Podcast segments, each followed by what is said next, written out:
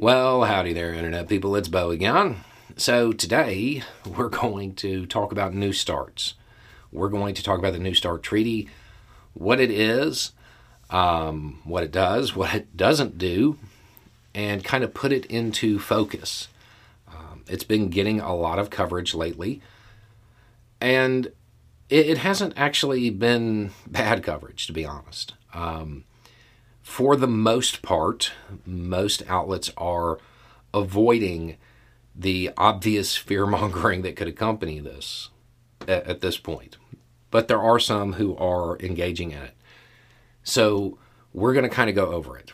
So if you have no idea what I'm talking about, Putin, in his speech, said that Russia was suspending compliance with the New START Treaty. This is a treaty that provided uh, regulations on how nuclear arms are deployed. Um, there are some common misconceptions, and we'll clear those up because even though there isn't a lot of fear mongering going on, some additional context might put people more at ease. Okay, so the first thing you hear about this is that it limits the number of nuclear weapons. No, that's not true. it's really not. That's that's not what it does. Um, it limits the number deployed, ready to go at any point in time. That's what it limits, not the number that that are available, just the number deployed. Um, now, people seem, uh, there are some who seem concerned because now we're at greater risk. Not really. We're, we're really not. Um, I want to say the treaty limited it to uh, 1,550 warheads, something in that range. If you were to pull up modeling on nuclear exchange, most of them are around 500. It's a 500 warhead exchange presents enough to do that and remain in compliance with the treaty three times over. It doesn't actually limit the potential destruction at all. It also does not limit tactical nukes. Um, even in the limitations, there is some fuzzy math. A bomber, as an example, is uh, counted as one warhead, I believe anybody who is familiar with a B 52 has questions. Yeah, it's fuzzy. Um, if you're interested, look and see how many warheads a B 52 or a like aircraft can carry. So, the idea of total devastation that still occurs and is in complete compliance with the treaty if it was in full effect. Um, it's also worth noting that it appears Putin is talking about the inspections.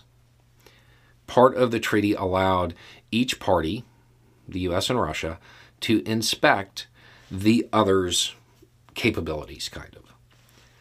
And Putin's saying that he's not going to allow that anymore. Okay, and that sounds scary, except for the fact that I'm not even sure it's been happening. Um, they were suspended during the public health issue, and I actually haven't seen any news. Hey, it's Kaley Cuoco for Priceline. Ready to go to your happy place for a happy price? Well, why didn't you say so? Just download the Priceline app right now and save up to 60% on hotels. So, whether it's Cousin Kevin's Kazoo concert in Kansas City, go Kevin, or Becky's Bachelorette Bash in Bermuda, you never have to miss a trip ever again. So, download the Priceline app today. Your savings are waiting to your happy place for a happy price. Go to your happy price, Priceline. Of them restarting, uh, they might have, but understand there was a very lengthy period where it wasn't occurring at all. Um, there are other methods, such as surveillance flights, that uh, can help determine a lot of this. So, measuring compliance not really that big of a deal. Um, now, overall, for most people, if you are a Cold War kid, none of this is surprising. If you're Gen Z, you might just be realizing how many nukes are pointed at the United States as you watch this, and it might be a little unnerving. Please remember that this situation has existed for like half a century. Another thing that's worth pointing out in Putin's speech is that he said he wouldn't start testing unless the U.S. did.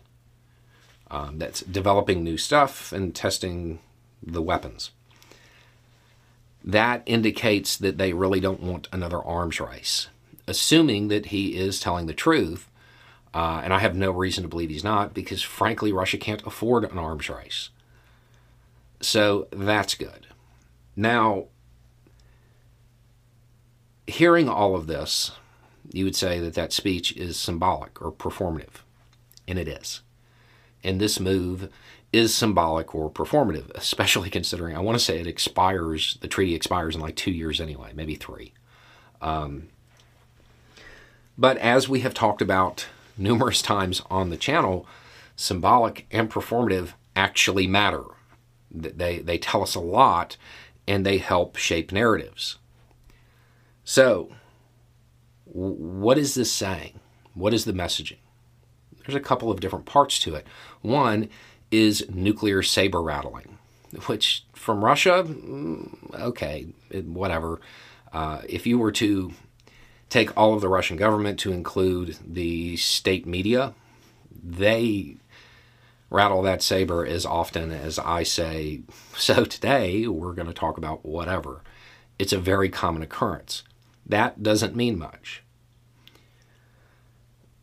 What it uh, may signal is a willingness on the part of the leadership in Russia and an attempt to set the conditions for the populace in Russia to accept even more mobilization.